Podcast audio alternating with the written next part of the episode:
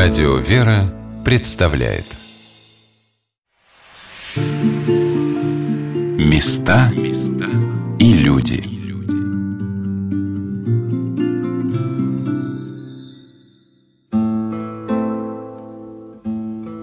Есть на нашей земле остров с прекрасными дворцами и скверами, с Академией художеств на набережной Невы, с невозмутимыми сфинксами напротив, с растральными колоннами и белоснежным Пушкинским домом, собравшим в себя рукописи русских поэтов и писателей. И нескончаемый людской поток устремляется на этот остров к небольшой часовне, где покоится охранительница и этого острова, и северной столицы, и всего православного люда, семей, детей и матерей, благоверных супругов и почтенных стариков. Всем она раскрывает свое сердце и дарит свою любовь. Наш сегодняшний рассказ о святой, блаженной Ксении Петербургской – чей нежный лик в образе странницы юродивой олицетворяет собою небесную верность, искренность и чистоту. Здравствуйте, дорогие друзья! С вами Анна Шалыгина.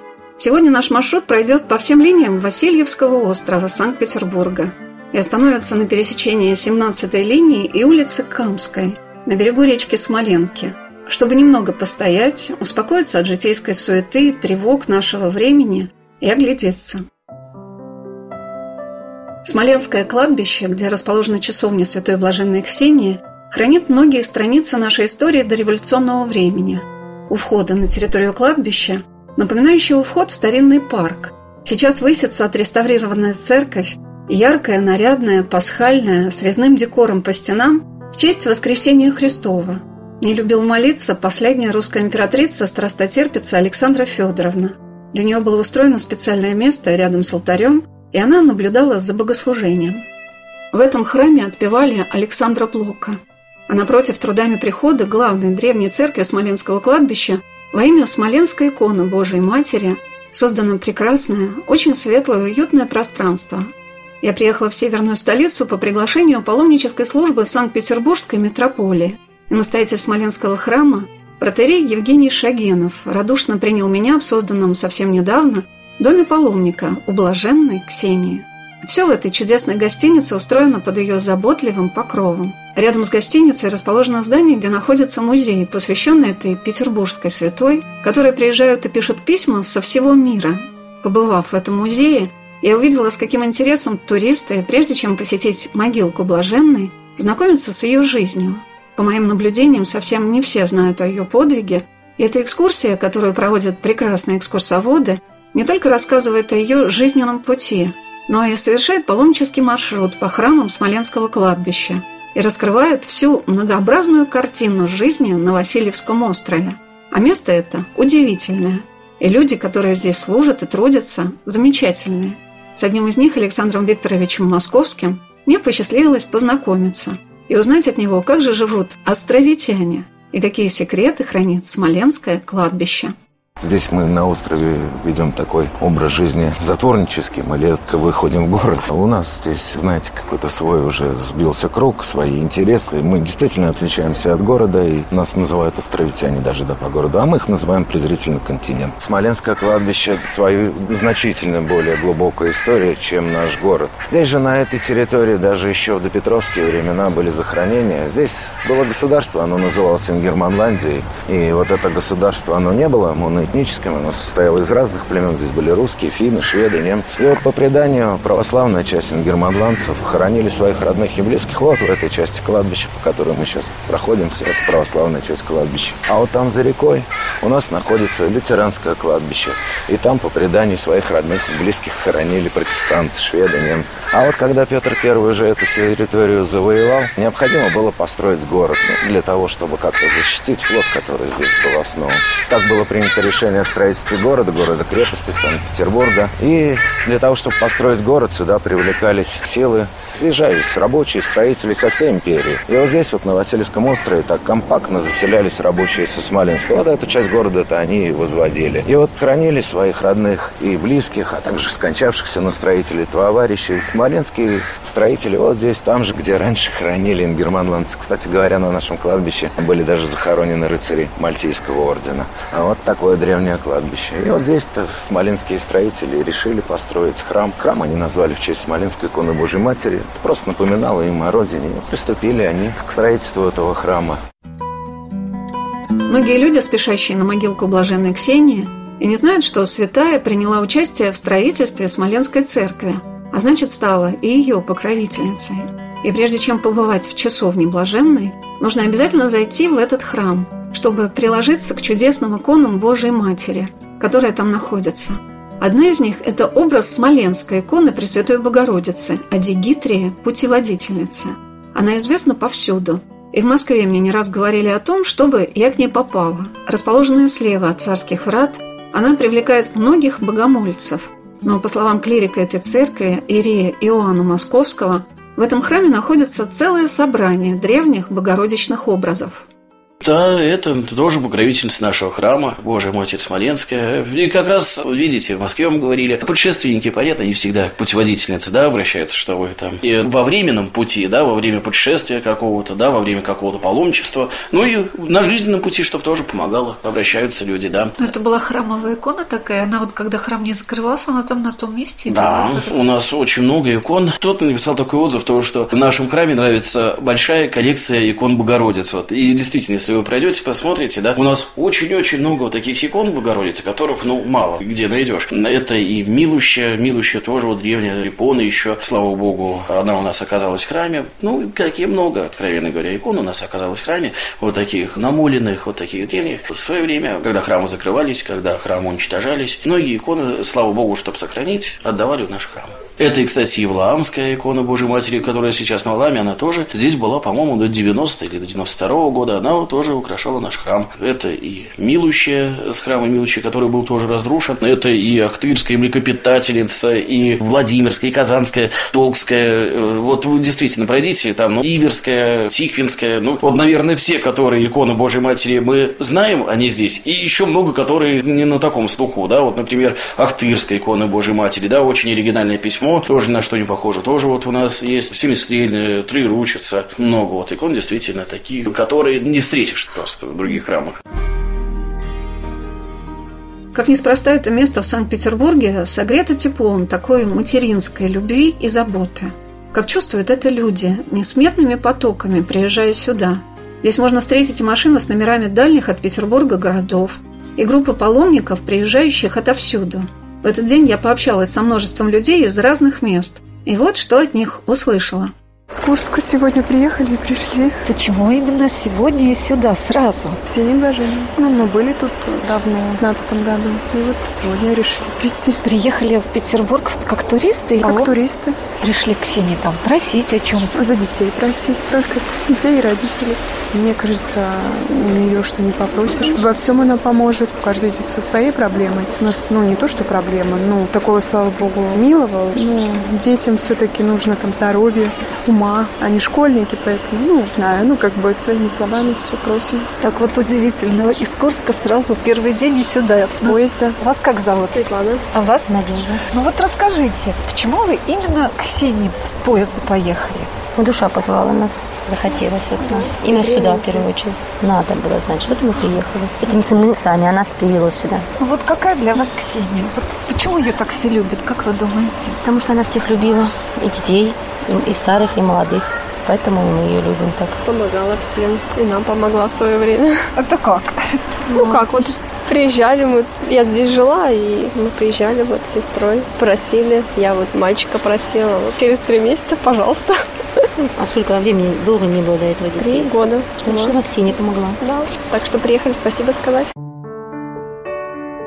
Ирина, Надежда и Светлана принесли блаженной Ксении цветы и удивлялись, что семь лет назад все, кто приходил к Ксении, были с цветами, а сейчас многие паломники, а поездка в святое место – это уже паломничество, чтобы человек об этом месте не знал, обходят часовню несколько раз.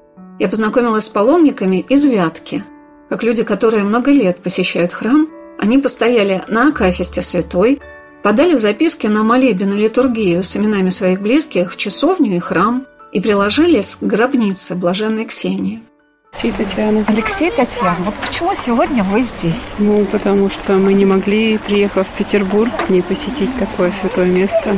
Молимся Ксенюшке о здравии, о детях. Хочется получить утешение для себя и в чем-то попросить помощи в житейском. А как давно знаете вот об этой святой? Откуда вы приехали? Святки. Свят? Ну что успели здесь увидеть в Петербурге? Ну, к Иоанну Кронштадтскому, как всегда. Петра и Павла были на службе, причастились, слава Богу.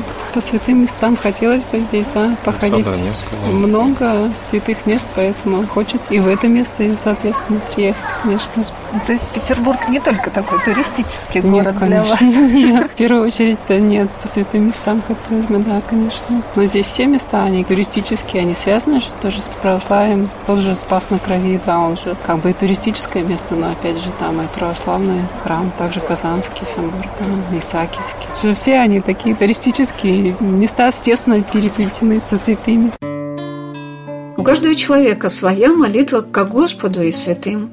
Кто-то читает молитвы по книге, кто-то заучивает их наизусть. Но когда он попадает к раке со святыми мощами или к гробнице святого, он ведет себя так, как на могилках своих родных, разговаривает, делится своими болями, переживаниями и просит о помощи. О чем же просит современный человек? Чтобы больше помогала в семейной жизни, чтобы укрепляла, чтобы, чтобы семейную жизнь нашу сохраняла, чтобы детишек да, оберегала и помогала на пути на их. Просим поэтому молитв ее. Мне было удивительно, что в очереди в часовенку блаженной Ксении стояли люди, которые о ней ничего и не знали. Просто увидели информацию в интернете о помощи святой в житейских делах и приехали. Татьяна живет в Петербурге не так давно, но, слава богу, я надеюсь, что место это для нее станет очень значимым. А я почему ничего про нее не знаю, первый раз пришла. А как же, а почему вы пришли? Просто. Что, что-то же, значит, вы услышали, узнали? Ну, узнала, да. что Она узнала? Творит чудеса, ну, что она помогает тем, кто просит. Во всем? В основном, насколько я знаю, помогает, у кого нет детей, кто просит детей, кто ищет работу, какие-то женские там трудности. То, что я знаю. И вот пришли сюда просить. Пришла просить работу, да. Ну вы вот в храм ходите? Очень редко, к сожалению. Вот почему именно Ксению выбрали своей заступницей? Прочитала отзывы хорошие, да. Ну вот как давно вы узнали? Ну, наверное, месяц, может быть, назад. От кого? В интернете просто как-то попалась. Что вот Ксения блаженная, да, есть. Узнали место, что на кладбище часов. Да, нашла, да. По навигатору приехала. Каждый человек когда-нибудь что-то узнает впервые, и потом удивляется, почему он не узнал об этом раньше. Управляющая гостиницей «Дом паломника» у блаженной Ксении, супруга отца Иоанна, матушка Юлия Московская, тоже когда-то попала к часовне блаженной в первый раз. Но сейчас для нее ни одно дело не совершается без молитвы к этой святой. В 2000-х годах, как я переехала на Васильевский остров, сразу же как-то узнала, что здесь есть часовня Ксения Блаженной, что такая святая. Была в часовне, но такой особой постоянной прихожанкой не была. Ну, конечно, когда с отцом Иоанном стали общаться, он э, познакомил с этой святой, и вообще вера моя укрепилась. И осознанность какая-то пришла что церковь это важно, посещение храма важно, и что такая святая рядышком с нами это большая ценность. Какая для вас блаженная Ксения? Очень добрая, очень добрая и поможет всегда, если искренне к ней обращаться. У меня ни разу не было случая, чтобы что-то не получилось, если я просила Ксенюшку. Она помогает нам всегда всю жизнь. Люди ее любят, знают во всем мире. И где бы мы ни были, мы говорим, что вот отец Иоанн служит там у Ксенюшки. Все, да, мы знаем, передайте, вот помолитесь за нас. Какие-то там записочки всегда. Люди, конечно, очень любят, почитают Ксению Блаженную. Для меня в этот день эта любовь к блаженной Ксении, как благоуханная роза, открывалась в беседах с каждым человеком, с которым мне посчастливилось пообщаться. И в глазах жителей Петербурга, и у многих приезжих особая уверенность в том, что блаженная Ксения – наша родная святая. На улице шел дождь, капли дождя стучали по зонтикам, рассыпаясь радостными брызгами. А люди долго стояли в очереди и выходили из часовни какие-то счастливые. Откуда вы приехали? От из Курска. Ну, везет мне сегодня на Курянок. Да, здесь? Да, значит, в Курской области любят Ксению Блаженную. Ее везде, наверное, любят, да. Поэтому, да, мы не исключение. Мы тоже ее любим. А за что? За помощь людям, за то, что она делала, как она образ жизни ее вела какой. Поэтому за это ее и любим. А вот что знаете про ее образ жизни, что для вас как-то удивительно дорого? Вот помощь людям в очередной раз. Особенно, я же говорю, что когда она таскала эти кирпичи, как эта женщина могла это все осилить? Как она могла Алкоголь. таскать эти кирпичи на колокольню, поднимать? Что не каждый мужчина бы тогда это сделал. А она это все делала и помогала. И то, что она делала это все не на показ. Мы же все равно любим все. Если что-то сделали, хочется всем об этом рассказать же. Нам же хочется этого, чтобы нас похвалили. А это делала все не на показ, все тайно это все было. Поэтому это же такой подвиг. Ну, хотелось бы этому учиться, к этому идти хотелось бы. Ну, значит, получается, святой человек не только может тебе чем-то помочь, помолиться, но научить? И научить, конечно, первично научить. Это первично научить чтобы был пример для подражания. Пример огромный для подражания. Сейчас же это все меньше и меньше становится примеров таких для подражания. Поэтому слава богу, что оно у нас есть. Поэтому не зря такое количество людей. То, что еще сегодня мало. Так бывает, что и долго мы стояли к ней. И поблагодарить приезжаем. Просить что? Мы просить все умеем. А поблагодарить времени у нас не находится. Поэтому приезжаем поблагодарить сюда. Спасибо, что оно у нас есть. Да, такая Это. вот русская святая, да. как вы считаете, петербургская или курянки тоже считают что своя? Своя, однозначно своя. Так же, как и Серафим Саровский, он же тоже свой. Он везде свой, наш Серафим Саровский, да? Он курянин, поэтому он же тоже везде свой. Поэтому какой храм не зайди, везде его икона. Так же, куда не зайди, везде Ксения Петербургская, тоже своя. Мы стояли с руководителем паломнической службы Смоленского храма рядом с церковью Смоленской иконы Божией Матери. И я спросила Александра Викторовича, когда он впервые узнал о блаженной Ксении.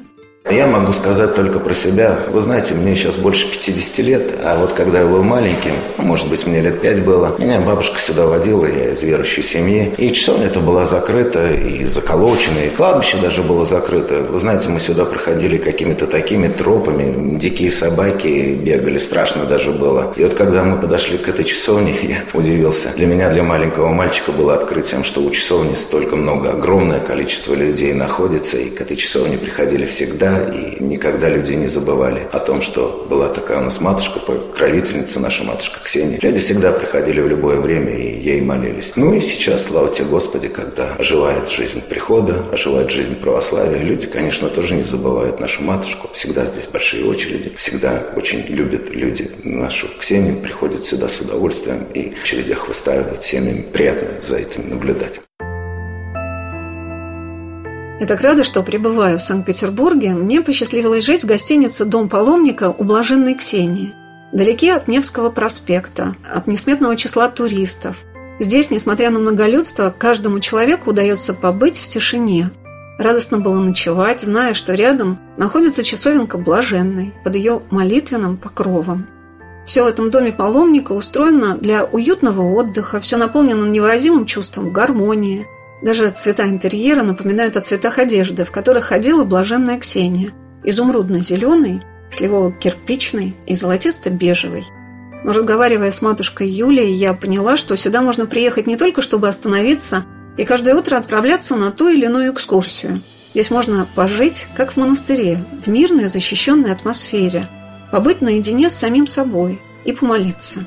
Рядом два прекрасных храма, и ежедневно в них совершаются службы.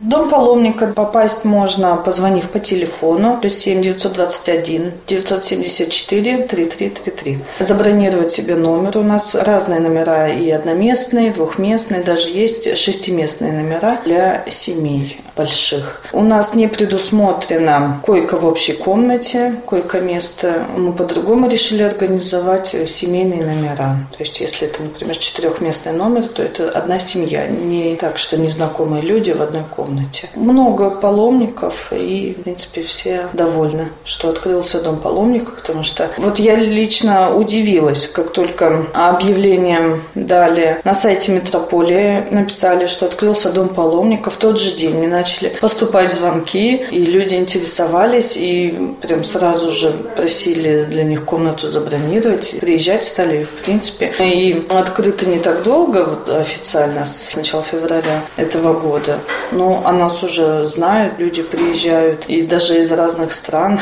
со всей России, да, и очень рады, что рядом с Ксениюшкой могут пожить. Спокойно переночевать, подготовиться к причастию, к службе, к литургии. И после службы спокойно отдыхают здесь, в наших удобных комнатах. Место, конечно, очень благодатное, тихое, спокойное, никого не смущает близость к кладбищу. В каждом помещении у нас икона, во всех номерах иконы, акафисты, молитвословы. И люди благодарны тому, что могут спокойно провести вот свои, посвятить какие-то свои выходные именно молитве, посещению часовни и храма. И даже удивительно, но санкт-петербуржцев у нас местных тоже немало. Потому что была, например, такая история, что девушка говорит, у меня супруг не воцерковленный, дети тоже не очень, я очень верующая. И вот чтобы я могла спокойно подготовиться к причастию, поэтому к вам приехала на пару ночей, чтобы спокойно причаститься, все обдумать, да, а потом вернуться домой, хотя живет относительно недалеко в нашем городе.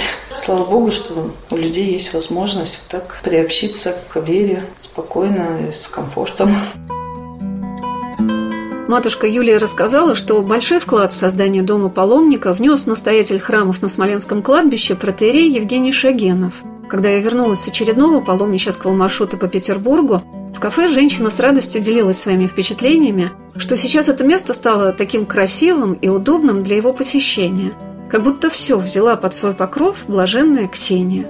А напротив и гостиница, и музеи. Стоит, по словам Александра Викторовича, красавец-храм, храм Воскресения Христова.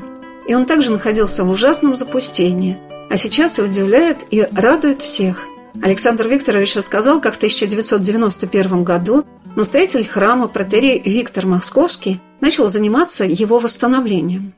В советские годы здесь поочередно находились и овощехранилище, и общежитие, и насосная станция, и гальванический цех. И это, к сожалению, в результате какой-то неумелой эксплуатации обрушились своды подвала. Естественно, это повлекло за собой обрушение большей части здания. Знаете ли, это еще полбеды. Здесь был гальванический цех, и при обрушении были повреждены емкости с кислотой. Так вот, это все еще развалины, извините, кислотой залило. И, в общем-то, когда нам в 91 году этот храм отдали восстанавливать, я вам скажу, что очень мало было оптимистов, тем более, что приехавшая государственная комиссия вынесла вердикт о том, что храм не подлежит восстановлению, надо его сносить, на его месте строить новый храм. Сами понимаете, это святыня, для нас это немножечко было неприемлемо, но, как говорится, глаза боятся, руки делают, стали, стали его сами восстанавливать. Вот опять-таки все сами изначально делали, вот по счастью, опять-таки среди прихожан были строители, вот эти самые первые сложные работы, они нами руководили, и мы все занимались, все как один, включая, говорю, и настоятель, настоятелей, других каких-то членов церкви. Стали проводить восстановительные работы. Понятно, что 90-е годы очень сложное время, там, как говорится, не до жиру, будь бы живым. Но вот опять, вот иначе как Божьей помощью не назовешь. Вот то, что мы начали, оно, слава тебе, Господи, все хорошо закончилось. Только Божьей помощью, все. Ни на что больше нельзя рассчитывать в этом мире. Вы посмотрите,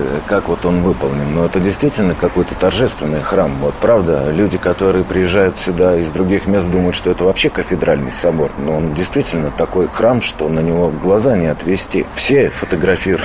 Никто не проходит мимо равнодушным. Люди встают, фотографируют, иногда даже мешают друг другу. Удивительный храм, просто удивительный, безумно красивый. Я даже не могу ничего сказать. Вот эмоции переполняют. Глядишь такую красоту, особенно, знаете, с колокольни нашего Смоленского храма, когда ты смотришь, вот эта перспектива, кресты и купола вот этих двух храмов, они выполнены по одной траектории.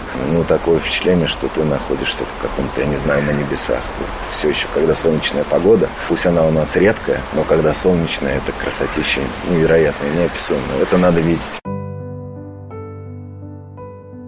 Каждый день в храмах Смоленского кладбища совершаются утренние и вечерние богослужения. Особым распевом здесь поют на акафистах – Честному кресту Господню, Божией Матери, Святителю Николаю и Воскресению Христову. И на эти умилительные службы очень советует прийти отец Иоанн. А вот как совершаются службы в часовне Святой Блаженной Ксении. В течение дня каждый человек может прийти, когда ему это наиболее удобно. Хотя я обратила внимание, что многие уже приходят сюда, на Смоленку, на несколько часов. Пройти экскурсии по старинному кладбищу, посетить храмы, постоять на акафисте Блаженной Ксении и отдохнуть рядом в кафе, чтобы позволить себе удержать подольше эту благодатную радость и душевный мир – потому что блаженная Ксения здесь рядом, в любом уголке этого прекрасного места – когда в будние дни. 9 утра молебен, в 11.30 акафист, в 2.30 второй акафист, в 4.30 акафист с водосвятием. И в 6 заключительный акафист. С молебном акафисты все совершаются. В субботу обычно в 9.30 начинается акафист, а все остальные акафисты с молебнами точно так же. 11.30, 14.30, 16.30 с водосвятием. И 16.30 последний совершается акафист в этот день, а не в 6 часов, потому что вечером все начинают в день и вечером мы совершается особое богослужение на воскресенье, и поэтому все батюшки должны присутствовать на этом богослужении. Батюшка сказал, что накануне двунадесятых, богородичных и великих праздников тоже последний акафист служит в 16.30, но часовня Блаженной Ксении открыта ежедневно до 19 часов. А воскресные дни молебны ей совершаются удобно для тех, кто захочет попасть на раннюю или позднюю литургию в 8.30 и в 12 а затем в 14.30, 16.30 и 18 часов. Я очень рада, что знаю теперь это расписание и изучила этот паломнический маршрут, чтобы рассказать об этом другим. Но мне было интересно спросить, а что же было на этом месте в советские годы?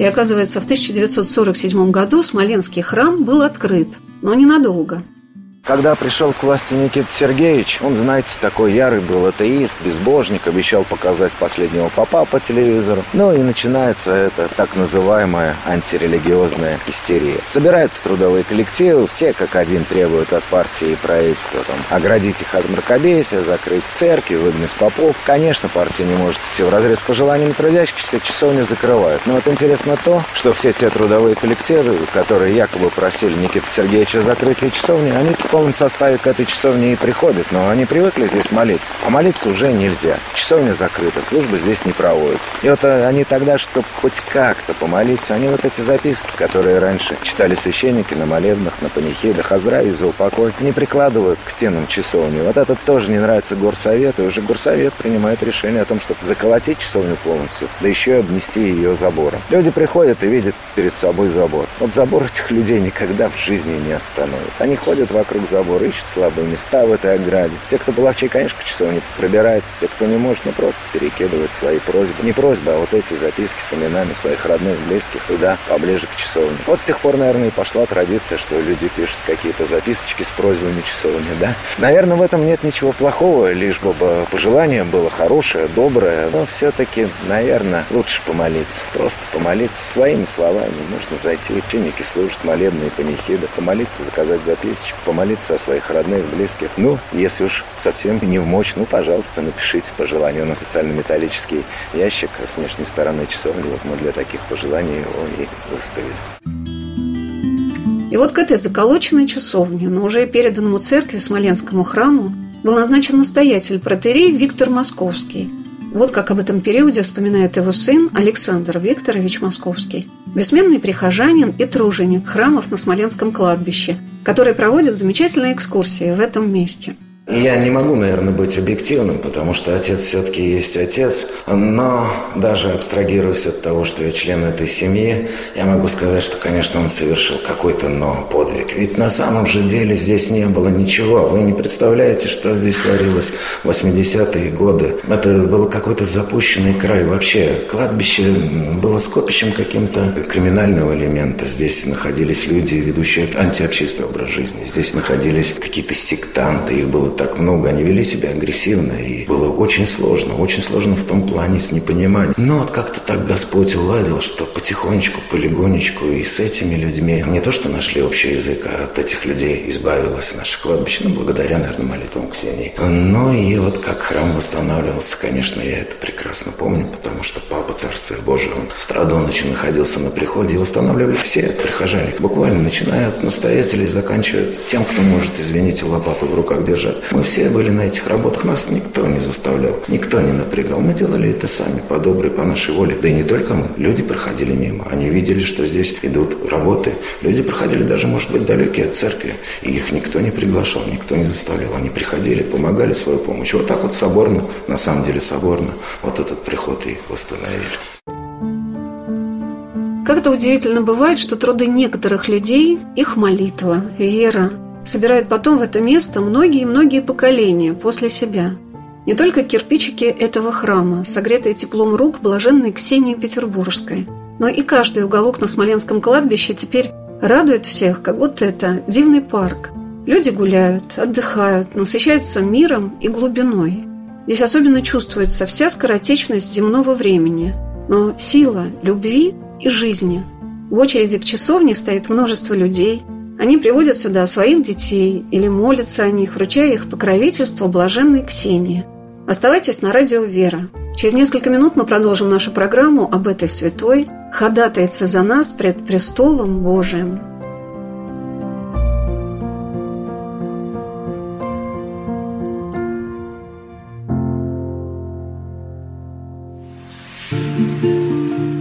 Места и люди.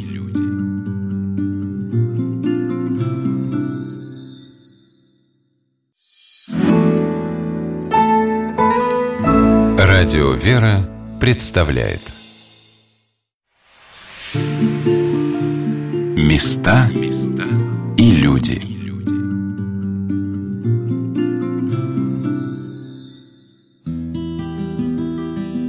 Поздним вечером под проливным дождем шла одинокая женщина по улицам Петербурга. Одежда ее вымокла, волосы облепили лицо, в дырявых башмаках хлюпала вода, в окнах горели огни, слышался смех и детский плач. Она осеняла дома крестным знаменем и молилась за их обитателей. Было холодно, леденящий ветер вымораживал душу, но ее сердце согревалось любовью к этим людям и воспоминаниями о драгоценном супруге. Она спешила по линиям Васильевского острова дойти до речки Смоленки и спрятаться под сенью старинных деревьев. Там, на Смоленском кладбище, строили храм. И, дождавшись ночи, когда уже все служители и рабочие расходились, она совершала свой труд, как будто прозревая, как через два столетия на этом кладбище будут собираться сотни людей, и каждую душу она, как драгоценный кирпичик, своими молитвами будет возносить, приближая к небу, к Богу.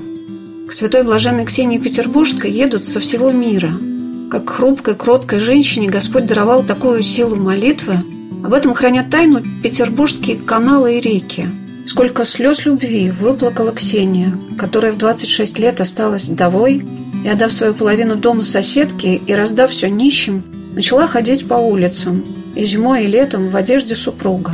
А когда мундир истлел и прорвался – Одевалась неизменно в зеленую кофту и бордовую юбку. Ночами она уходила за город и, стоя на коленях, молилась. Многие стали замечать, что когда Ксения что-то давала людям, у них получалось непременно хорошее. Если я просила что-то, происходило несчастье. От подаяния всегда отказывалась, принимала только копеечки, и те раздавала нищим.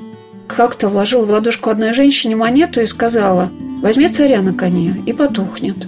И когда та, подойдя к своему дому, увидела его в пламени, она, стоя с монетой в руках, стала свидетельницей того, как огонь постепенно затухает. По молитвам блаженной больные детишки выздоравливали. И со всех сторон Петербурга матери спешили к Ксении, чтобы она благословила их ребенка.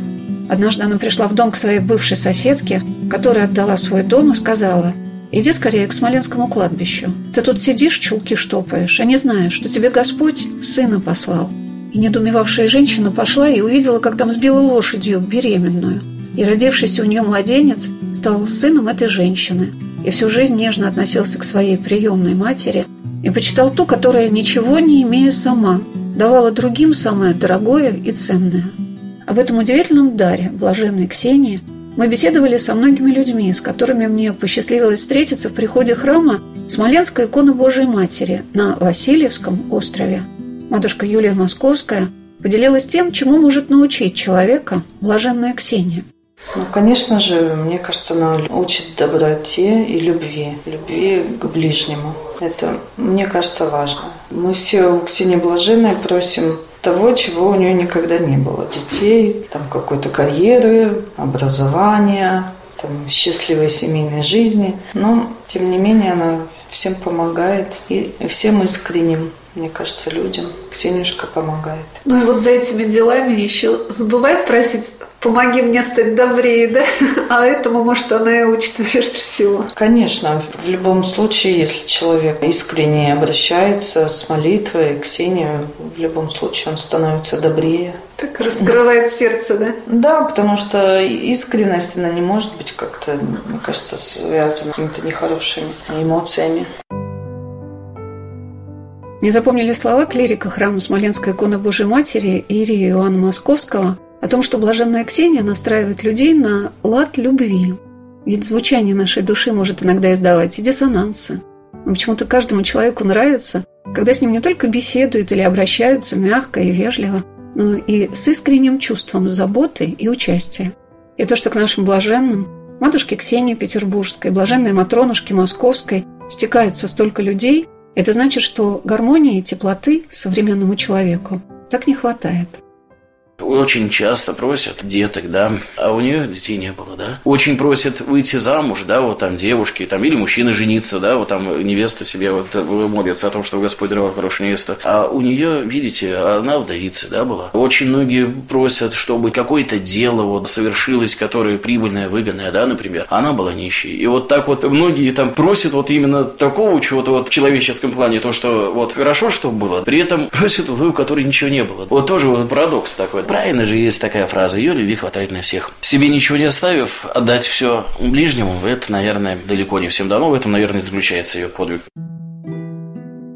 Мы стояли с Александром Викторовичем Московским, экскурсоводом замечательного музея, открытого у входа на Смоленское кладбище, которое вам обязательно нужно посетить. У витрины, где создан кроткий и нежный образ блаженной Ксении, в котором даже ткани ее одежды передает присущую ей теплоту. Изначально-то она ходила в форме своего супруга, в форме Андрея, в полковничьем мундире. А, конечно, потом уже, когда мундир истлел, порвался, перестал быть пригодным для носки, вот тогда-то она и переодевается в такую одежду, которой принято изображать ее на иконах. И в нашем музее даже есть специальный экспонат, посвященный этой одежде. Эту одежду наш настоятель заказывал в Эрмитаже, изготавливали в специальных мастерских, и вся эта одежда является стопроцентной репликой одежды того времени. Тут нет если можно так сказать, ни одной современной ниточки, исполненной по современной технологии. Вся эта одежда именно того 18 века, включая даже обувь. И вот такой одежды, как я уже сказал, Ксению принято изображать на иконах, но выбор этой одежды Ксении был сделан, по-видимому, из-за того, что по цветам эта одежда напоминала мундир ее мужа, форму Преображенского полка. Это не только ткань, это даже технология окраски и даже выделка обуви. Все сделано так, как делали в 18 веке. То уникальный на самом деле экспонат. Не каждый музей может похвастаться таким экспонатом. Вот мы с Божьей помощью можем.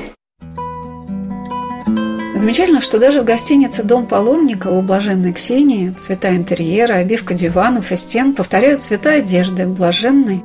И все сделано с такой же теплотой и заботой, чтобы все в этом месте было связано с ее образом. Я приехала в Петербург поздно вечером. Мне очень хотелось немного пройтись по знакомым улицам пешком, и внезапно меня застал ливень. И скверы Васильевских линий привели меня в уютный дом, где ждал образ блаженной Ксении над входом.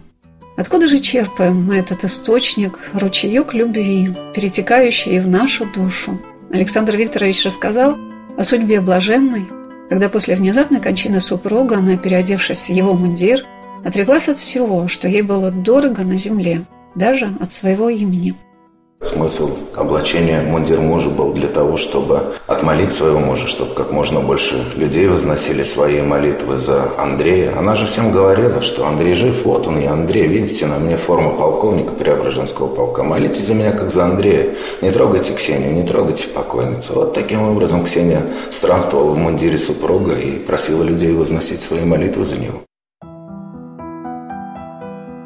Я не знала, что остались свидетельства очень трогательных и нежных отношений блаженной Ксении и ее супруга. Эта любовь сокрыта за ее подвигом, но она и была источником ее жизни в таких немыслимых обстоятельствах, когда мальчишки бросали в нее камнями и издевались. Зной и холод истязал ее хрупкое тело, и не было ни дома, ни тепла, лишь сокровенная для нас молитва, которая чувствуется всеми, кто приезжает в это место – Кое-какие сведения, конечно, до нас дошли. Сами понимаете, что в те времена ЗАГСов-то не было, и поэтому все сведения приходили к нам из источников письменных. Иногда эти источники даже противоречили друг другу. Но вот то, что установлено достоверно, я, пожалуй, что вам и расскажу. Ну, родилась-то Ксения здесь, у нас в Санкт-Петербурге. Родилась она в дворянской семье. И, по-видимому, самый достоверный год рождения Ксении был, конечно, 1731. И родители Ксении были людьми верующими, поэтому ничего удивительного удивительного нет в том, что Ксения воспитывалась в православных традициях, как и большинство детишек того времени.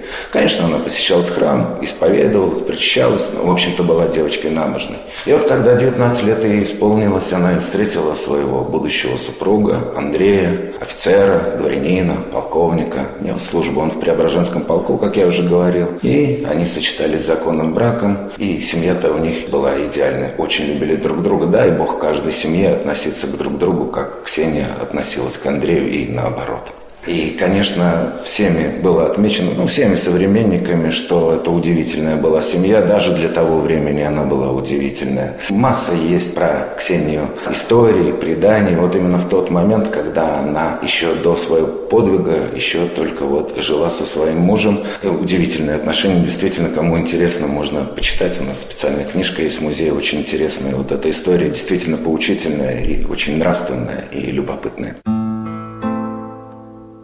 Как интересно, что иногда паломнические маршруты могут привести нас на территорию любви. Мне запомнилось, что группа туристов, пришедших на экскурсию в музей, состояла преимущественно из юношей и девушек, супругов разных возрастов. Как будто сама Ксения, взяв их за руку, проводила по залам музея, как бы подготавливая к искренней сердечной молитве. И потом в часовне я увидела этих людей, как под благословение опускавшихся у ее белокаменной гробницы. Спокойно и торжественно, как во время венчания. Так красиво. Невероятно, как блаженная, юродивая, 45 лет ходившая в рваной, поношенной одежде, созидает вокруг себя такую гармонию и чистоту. Александр Викторович показал мне витрину, где собраны письма людей с благодарностью блаженной Ксении за ее чудеса. Наверное, стоит обратить внимание вот на эти письма, которые представлены у нас в музее. И, наверное, скажу банальную фразу, но эти письма действительно приходят со всего мира. Пишут из США, из Канады, из Австралии. Было даже письмо из Шри-Ланки.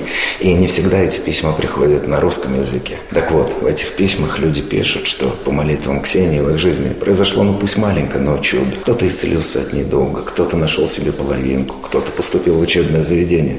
Писем очень много. Конечно, приятно, что их пишут. И вот благодарность всем тем людям, которые нам написали. Мы стараемся на каждое письмо ответить. Мы посылаем цветок, видите, этот цветок с гробницы. Он находился на гробнице Ксении. И маслица. Это маслица с той самой лампады, которая находится на гробнице Ксении. И часть из этих писем мы публикуем в своей газете храмовой. Люди тоже могут ознакомиться при желании с современными чудесами Ксении.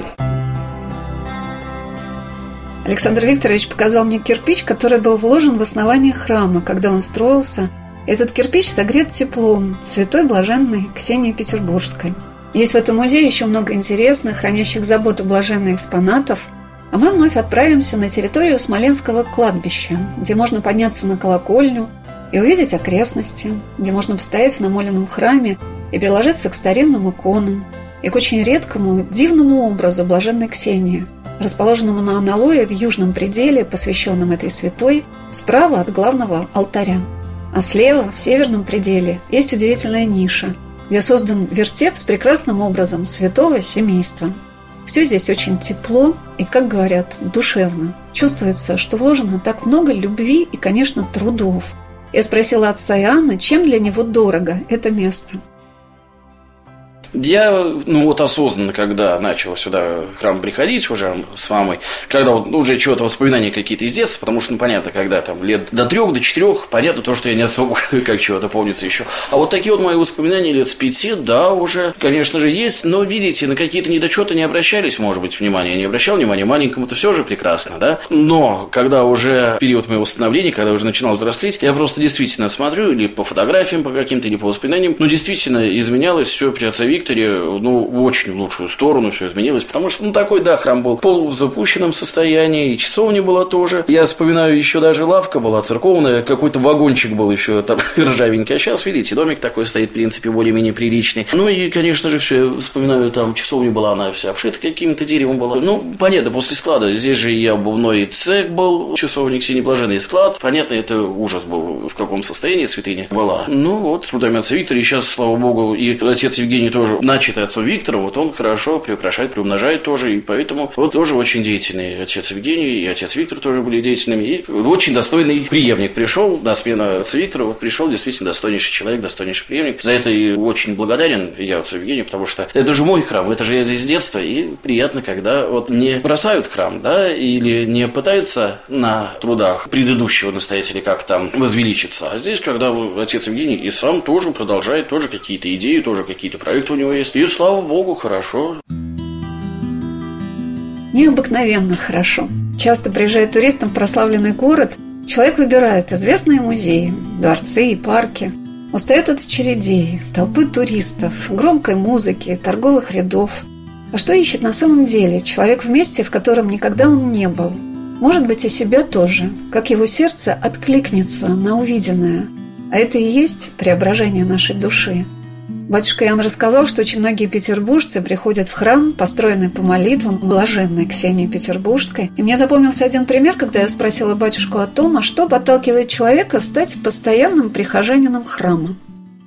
Вы знаете, наверное, в человеке меняется все, наверное. Даже внешний вид, могу сказать, меняется. Лично для меня, я только стал священником, тогда совсем молодым был. Меня как раз перед Великим постом руку положили. Это был праздник Сретения Господня. По-моему, цирная седмица уже была. Когда мне руку положили, наступало время Великого поста, и пришла вот одна женщина. Вот как-то вот так получилось, то, что, ну, одна из первых, которая пришла в мою смену, когда исповедовал. И чего-то мы с ней так поговорили, пообщались. И она была, ну, понимаете, она даже внешне была несчастная, да, вот, ну, какая-то измученная. Ну, у нее, понятно, она и в грехах уже тоже была, погрязшая уже полностью. И мы с ней как-то договорились, что, что пускай она попробует, может быть, пост подержать, поисповедоваться, попечаться почаще, да, чтобы Пасху вот встретить вот, ну, так вот уже, ну, по-новому, да, вот в новом свойстве христианина, да, в новом звании христианина православного. И вот у него как так получилось, вы знаете, она на Пасху, ее было не узнать даже внешне, она отличалась, а то и вот действительно, вот, на женщину было жалко посмотреть, вот, ну, чувствовалось то, что ей очень плохо, да, а на Пасху она прям вот, ну, цвела, так сказать, вот, она прямо сияла, вот, действительно она сияла, она улыбалась, у нее было так такое вот, ну, она прямо излучала вот что-то вот такое доброе, тепло. Потом она, правда, переехала в другой храм стала ходить, но мне кажется, то, что несмотря на то, что мы не видимся, мне кажется, она, помня то светлое со свое состояние, мне кажется, она в грехах больше не живет, она вот именно в том светлом состоянии пребывает и по сей день. Вот что, наверное, значит стать прихожанином постоянным, это значит, наверное, преображение. А вот это внутреннее преображение, оно и на внешнее тоже влияет. Я раньше не знала, что рядом с часовней Святой Блаженной Ксении Петербургской есть могилки известных советских певцов Эдуарда Хиля и Людмилы Сенчиной. Александр Викторович рассказал об этом.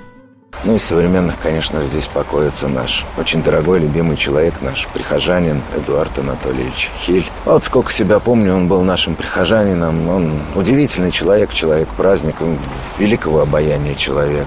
Несмотря на славу, на всесоюзную славу, чего уж там греха таить, удивительно скромный был человек. И к своей славе относился с таким скептицизмом, с юмором. Вот когда он скончался, конечно, это была трагедия для нас. Ну, удивительный человек. Его похоронили здесь, около нашей часовни. Его отпевали под именем Георгия. Вот такое имя было у него в крещении. И вот здесь вот Эдуард Анатольевич или Георгий, здесь он у нас и захоронен около часовенки, так, как и хотел, собственно. Рядом с ним у нас похоронена Сенчина. Они и в жизни были дружны, и, видите, после смерти оказались рядом совсем здесь, на кладбище. Наверное, всем известен режиссер Балабанов, который снимал фильм «Брат». Вот режиссер Балабанов тоже покоится здесь, на нашем Смоленском кладбище. Кстати говоря, фильм «Брат», первая часть снимался здесь, на Смоленском кладбище, правда, в ветеранской его части Смоленского кладбища. Масса здесь людей похороненных достойных, людей, которые внесли огромный вклад в нашу науку, в наше искусство, в наше общество.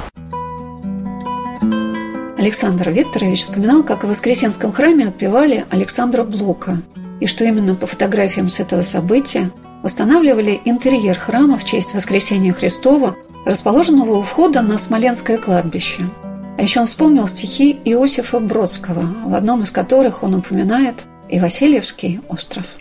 Здесь масса людей похоронены, которые внесли огромный вклад в нашу науку, в наше искусство. Ну, давайте начнем, к примеру, с Можайского, изобретателя первого русского самолета. Здесь похоронен, ну, выдающийся наш географ Семенов Тиньшанский. Наверное, все его знают.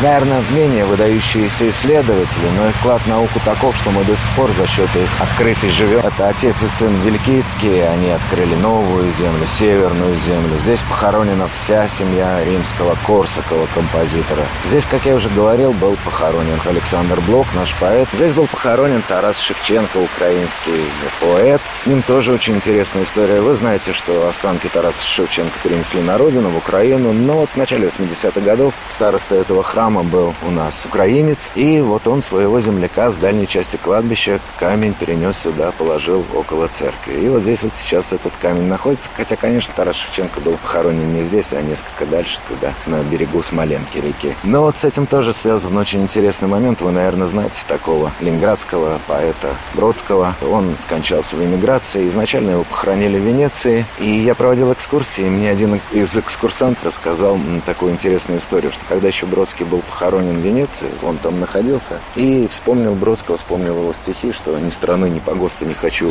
выбирать на Васильевский остров. Я приду умирать. Он вспомнил эти строки, взял горсточку земли с могилы Бродского, приехал сюда, к нам в Санкт-Петербург, на Смоленское кладбище, потому что у нас больше на острове нет кладбищ. Сюда принес и земельку с могилы Бродского положил сюда, у этого камня, где был похоронен Тарас Шевченко. Вот так вот. Тут тоже интересная история. Да, много интересных историй. Хранит Смоленко, как называют Смоленское кладбище в Санкт-Петербурге его жители. Я запомнила, как одна женщина поделилась своими впечатлениями о Смоленском храме, что он очень сходен с Казанским собором на Невском проспекте. Так вот, удивительно, все в истории этого города переплетается. И недаром императрица Александра Федоровна любила приезжать сюда, молиться. А супруга императора Александра III, императрица Мария Федоровна, каждый год посещала могилку блаженной Ксении благодарность за исцеление своего царственного мужа. Когда царь Александр Александрович тяжело заболел, один из слуг императрицы попросил позволения сходить на могилку блаженной Ксении и принести земли, которую положили под подушку больного, император поправился. Множество таких историй случается и в наши дни. Я спрашивала разных людей в тот день, когда с таким миром и радостью провела на Смоленском кладбище. А чем для них особенный образ блаженной Ксении Петербургской? Я так думаю, что вот самоотречение. Для меня, прежде всего, Ксения – это тот человек, который отдаст все для кого-то или за кого-то. Вот это вот то, что я на последнем месте, а важно все остальные, вот для меня Ксения – это прежде всего она. Для кого-то, ну, я считаю, что каждый по-своему воспринимает подвиг святого. Для кого-то Ксения – это образец любви. В данном случае любви к мужу, любви к людям, да. А для кого-то Ксения – это образец строгости, ведь она себя держала в такой строгости, в такой телесным, да, строгости себя держал, что вот я от всего отказываюсь ради Господа, ради каких-то добрых дел, добрых намерений. Для меня Ксения это прежде всего. Вот я совсем к ней обращаюсь со всеми своими просьбами и всегда ей молюсь. Не знаю, для меня Ксения неразрывно вообще с самого рождения как-то связано. Еще раз говорю, что меня сюда все время маленького водили. Так что Ксения для каждого, наверное, разный. Вот что ответила на мой вопрос матушка Юлия Московская. Чем особенно блаженная Ксения почему ее так любят? Мне кажется, потому что это женская святая. Ну, может, у меня такие предрассудки. Она женщина с нелегкой судьбой. Приняла на себя вот этот подвиг ее родства. Трудно, конечно, это представить, поэтому она и святая. Что таких людей просто единицы в нашем мире, которые могут вот так искренне переживать, что ее супруг ушел не исповедавшись, внезапная кончина, так ее впечатлила, ну, она вот стала молиться за спасение его души и приняла на себя такой подвиг. Мне кажется, это очень важно, и не все в нашем мире на такое способны, далеко не все. Именно переживать сердцем за то, что человек не перечастился, не исповедался перед смертью. Конечно, если изучать ее жизненный путь, просто удивляешься, откуда у человека силы столько лет прожить на улице, помогая людям, не принимая практически там, какой-то помощи, каких-то излишков материальных. Удивительно, что это все происходило в нашем городе. Да. Конечно, большая радость, что часовенка открыта, что можно пойти к гробничке приложиться, помолиться. Это для нас большая радость. Он что ответил на вопрос, чему мы можем научиться у блаженной Ксении Петербургской, Иерей Иоанн Московский все-таки редко, как, к сожалению, люди молятся там, там, святая Ксенюшка, вот ты вот была незлобной, вот помоги мне стать таким же незлобным или такой же незлобной. Ты вот, в принципе, претерпевала так много, помоги мне претерпевать, да? Не умоли Господа, чтобы избавил меня от каких-то, да, вот там, страданий, от каких-то мучений, от каких-то сложностей в жизни. А наоборот, там просят, чтобы, чтобы они прошли мимо стороной, чтобы эти все невзгоды прошли. Ну, такого не бывает все равно любому человеку даны какие-то испытания. И правильнее, наверное, было бы просить такой же, как и она, да, вот такая маленькая, хрупкая, хрупкая, да, сначала девушка, потом женщина, потом уже бабушка, да, в чем душа только держалась, а вот какой она подвиг совершала, без пищи, скудная пища, да, без крова над головой, зимой холодно, весной мокро, летом у нас тоже в Петербурге не всегда удается, тоже бывает мокро, осень тоже мокро и холодно, поэтому и вот себя ни с чем оставив, всегда пыталась всем добро какое-то делать. Зачем человек отправляется в паломничество? Почему мы все чаще выбираем не туристические агентства, а паломнические службы епархии, которые давно предлагают и достойный отдых, и комфорт, и удобные автобусы, и прекрасных гидов, интересные экскурсии. Вы можете зайти на сайт Санкт-Петербургской метрополии и выбрать для себя любой понравившийся вам маршрут. А я заметила, как люди оживились, когда в часовню пришел священник и, отслужив молебен с акафистом, отвечал на вопросы – которые поражали меня своей простотой. На какой подсвечник поставить свечу? Или куда положить записку? Но ведь это действительно так. Для многих из нас церковь открывается только сейчас, когда в нее можно приехать на машине по навигатору, а не пробираться сквозь собак к заколоченной часовне. Что ищет человек в храме? Ответ на свой вопрос. Помощь и поддержка в житейских делах, радость, силы. Мне думается, многие не смогут это даже сформулировать. Но постояв в очереди в часовню блаженной Ксении Петербургской, они выйдут из нее с другими глазами. И мне бы очень хотелось, чтобы наша программа привела вас в это место. Святая блаженная Ксения, моли Бога о нас. Радуйся,